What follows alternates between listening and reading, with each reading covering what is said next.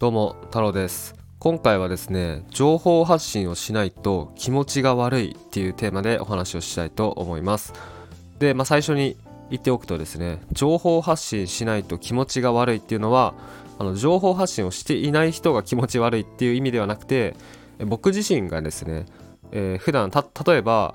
今日、えー、何も発信してないってなったら、あなんか発信したいなみたいな、ちょっと気持ち悪いなみたいな、そういうことです。なんか情報発信をしないと、まあ、気持ち悪いっていうことですね。はい。まあイメージとしては、あの風呂入らないと気持ち悪いと同じ感覚です。はい。まあそうなんですよ。でこれをね、まあ普段からあの思ってるわけなんですけど、まあ、どういうことかっていうとですね、あの要は、うん、もうなんか情報発信するのが当たり前になってしまっていると。うん、情報発信をして、まあ、僕僕にとっての情報発信っていうのは、まあ、歯磨きとか、えー、風呂に入ったりとか、うん、それと同じっていうことです。うん、で、まあ、最初にちょっとその情報発信についてちょっと、まあ、説明するとですね、情報発信っていうのは、例えばこの音声もそうですし、あとは僕が普段 YouTube やってるんですけど、 YouTube に動画を投稿するのもそうですし、うん、まあインスタとかもね、あのー、なんだろう自分のプロフィール、あ、じゃない、自分のプライベートな投稿をするとかじゃなくて、例えばな何かしらのえノウハウを発信したりとか、えー、価値観を発信したりとか、もうそういうこともね、やるのも情報発信って言えますよね。うん、こんな感じで エスエヌエス とか YouTube を使って、えーまあ、そのままの意味ですけど、情報発信すると、うん、コンテンツを投稿する、まあ、これが情報発信なんですけど、でこの情報発信っていうのは、まあ、ネットビジネスにはね必須になるんですよ。インターネットで、えー、ビジネスをしたい、インターネットで、えー、自分で売り上げを作っていきたい、インターネットを使って、えー、自分の商品、自分のサービスっていうのを販売していきたいっていう場合にですね、情報発信っていうのは必須になります。うん、でこれなんで情報発信が必須なのかっていうと、まあ、例えばですね、例えばあなたが、まあ、ダイエットに関する何か知識とかノウハウとか経験っていうのを持ってたとするじゃないですか。そうした時に、じゃあこれから、えー、ダイエットのビジネスをしていこうと。まあ、例えばダイエットのなんかサポートとか、ダイエットの講座とか、えー、パーソナルトレーニングとか、そういった商品サービスっていうのを販売していきたいってなったとするじゃないですか。でその時に、じゃあどうやってあなたにあなたの存在に、えー、たどり着いてもらえるのかっていうことなんですよ。あなたがじゃあ何もしていなかったら、えー、誰もあなたがダイエットに詳しいとか、ダイエットの経験があるとか、あのパーソナルサポートとかパーソナルトレーナーとか、そういった活動してるってことに誰も気づかないですよね。なので情報発信をすることによって、自分はこんなサービスやってますとか、自分はこんな経験があってこういうふうに活動してますとか、えこういう、えー、なんだろうこういう、まあ、要は一言で言うなら、自分はこんな人ですよってことを、まあしあのー、打ち出していくことができるんですね、表に。えー、これが情報発信です。でこれをじゃあ YouTube を使ってやるのかとか、 エスエヌエス を使ってやるのかとか、もうそれはいろいろ方法はあるんですけど、はい、まあ、一言で言うなら、えー、自分の存在を、えー、知ってもらう活動っていうのが情報発信なわけなんですよ。でこの情報発信をやらなかったら、誰も自分の存在に気づいてもらえない、気づく人いないので、うん、なので売り上げが上がらない。要はお金を稼ぐことができないっていうことになるんですね。なので情報発信するってことは、えー、それは最終的に売り上げにつながるっていうことになります。なのでインターネットでビジネスをしていきたいっていう時に、もう情報発信は必須になるわけなんですよ。まあ、しかしですね、この情報発信の重要性、まあ、情報発信しなきゃいけないですよってことをあの言うとするじゃないですか。例えばえ例えばですね、じゃあこれからインターネットでビジネスをしていきたいっていう人がいたとして、その人にあじゃあこれから、えーまあ、こういうジャンルでやりたいんだったら、こんな風に情報発信したらいいですよと。情報発信っていうのは、まあ、さっきも言ったんですけど、こう、こういうことだから情報発信、えーが必要なんですよと。なのでじゃあ情報発信してくださいと。情報発信していきましょう YouTube でも エスエヌエス でも何でもいいので情報発信をしていきましょうって言ったとするじゃないですか。だけどあの大抵の人はやっぱ情報発信をね継続することできないんですよ。大抵の人は YouTube をね投稿し続けることできないですし、もちろん毎日投稿なんてできないし、えー、インスタとかツイッターにしろできないんですよ。あの一見簡単そうに見えるんですけど継続することできないんですよ。なんでかっていうと情報発信をしないと気持ちが悪いっていうところまで行ってないからなんですね。だから僕これ冒頭にも言ったんですけど、ですけど僕は今もうこの情報発信をしなかったら気持ちが悪いっていうぐらいもう習慣日常になってしまってるっていうのがあります。はい。まあ、もちろんねあの YouTube を撮影しない日もあるし音声を収録しない日もあるんですけど、まあ、でもね今は YouTube 毎日投稿してます。でこれはどうや、どうやってるかっていうと、例えば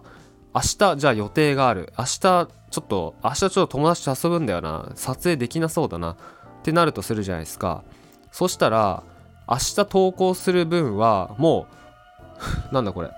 消防車そう明日投稿する分はもう今日のうちに撮っておいて明日予約投稿しとくとか、こういうことをやるわけなんですね。こういうふうにやれば毎日投稿できるですよ。例えば今日作業しなくても、えー、今日の分投稿できるっていうことできるんで、はい、だ僕はこういうふうにやってます、はい、でもそれでもねやっぱねあ今日何も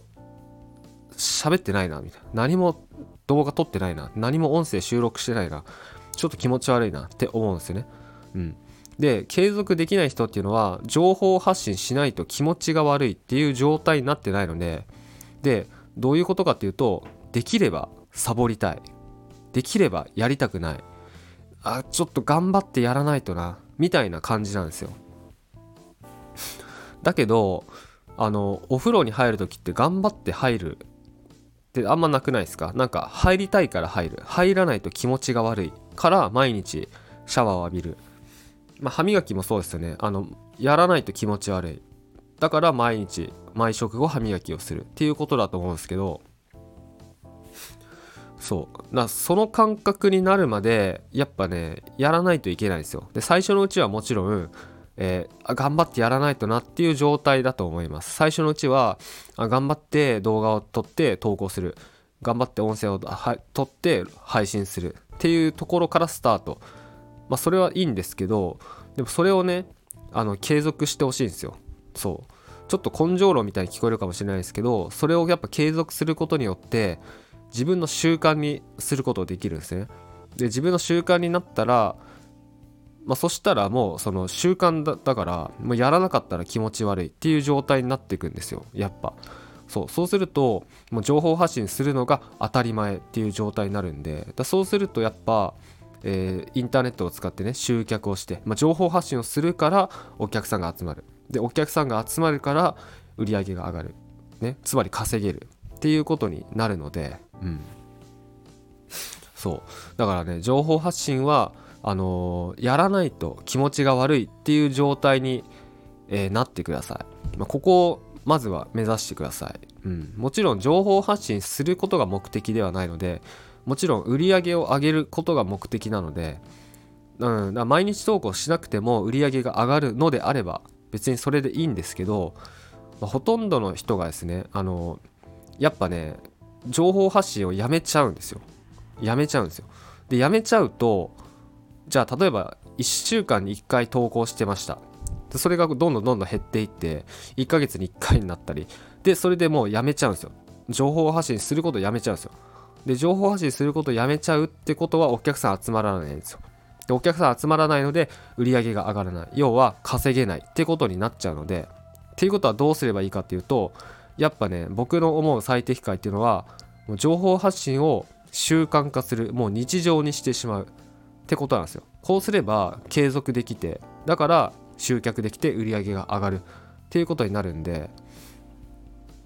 そうあのーまあ、他のね僕の YouTube の他の動画でも解説してるんですけど、まずはいっぷんの音声だけでいいので毎日撮りましょうと、毎日配信しましょうと、うん、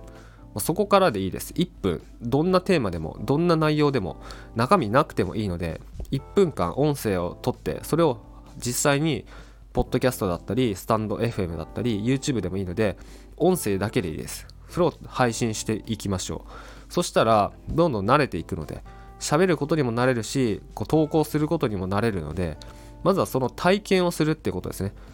実際に体験をしてみる、やってみる、でちょっと続けてみる、そして週それがどんどん習慣になっていって、気づいたら、えー、できてるんですよね。じゅっぷんの動画撮ったり、まあ、にじゅっぷんさんじゅっぷんの動画撮ったり、今度は顔出しをしたりとか、がっつり台本作ってみるとか、うん、そうやってね、やっぱステップアップしていかないといけないので、でこのステップアップしていくと、えー、結果的に売り上げっていうのが上がるっていうことになるんですよ。いきなりっていうのは無理なので、うん、まずはこうやってそう徐々に、えー、情報発信に慣れていって、そして情報発信しないと気持ちが悪いっていう状態になって、そして、えー、まあね、試行して改善しても必要ですけど、まあ、結果的に売り上げが上がって、それが継続できるっていうことになると思うので、ぜひ、え